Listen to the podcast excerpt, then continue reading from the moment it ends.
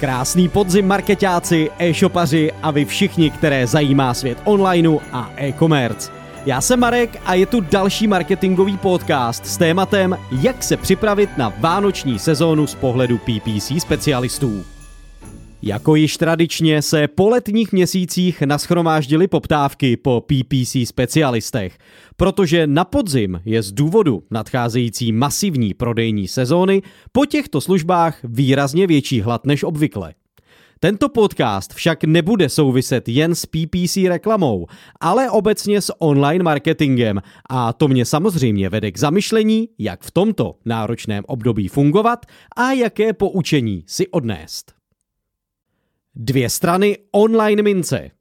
Je pochopitelné, že každý z online specialistů má své limity. Osobně potvrzuji, že se v jednu chvíli nemohu věnovat několika poptávkám na jednou a proto jsem si na podzimní období nachystal pro potenciální klienty formulář se 12 otázkami, které obratem odesílám. Vyřeším tím alespoň otázku rychlé reakce.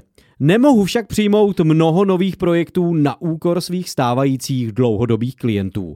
Navíc většina nováčků vyžaduje větší investici, kterou si nezapočítávám do odměny. Často se mezi zákazníky totiž najdou takoví jedinci, kteří onlineu tolik nerozumí, takže je musím v některých ohledech nejdříve edukovat. V rámci poptávek tedy dělám nepříliš populární filtr a vybírám si, komu se budu věnovat. Jak už jsem zmínil, je tu i druhá strana mince. Doporučoval bych tak krátké zamyšlení i na straně klientů, aby nedocházelo k obou straně nešťastné situaci. V tomto období je třeba brát v potaz fakt, že poptávka logicky probíhá z důvodu velkého vytížení o trochu déle, než je obvyklé. Top specialisté bývají většinou již také rozebraní, případně je nutné smířit se s tím, že vám zbydou na výběr v tom lepším případě jen průměrní odborníci.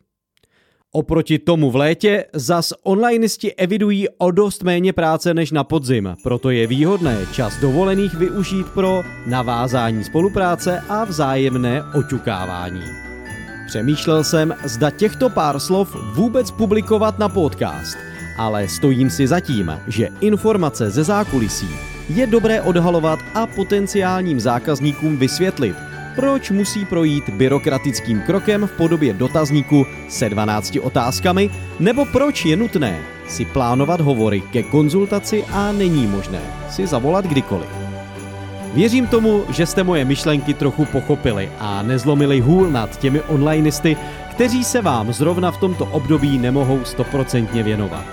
Stejná situace může nastat i po Vánocích, proto si myslím, že je dobré výměnu či oslovení nového správce PPC kampaní naplánovat, abyste vybrali toho nejlepšího odborníka pro váš biznis. Přeji vám úspěšnou vánoční sezónu.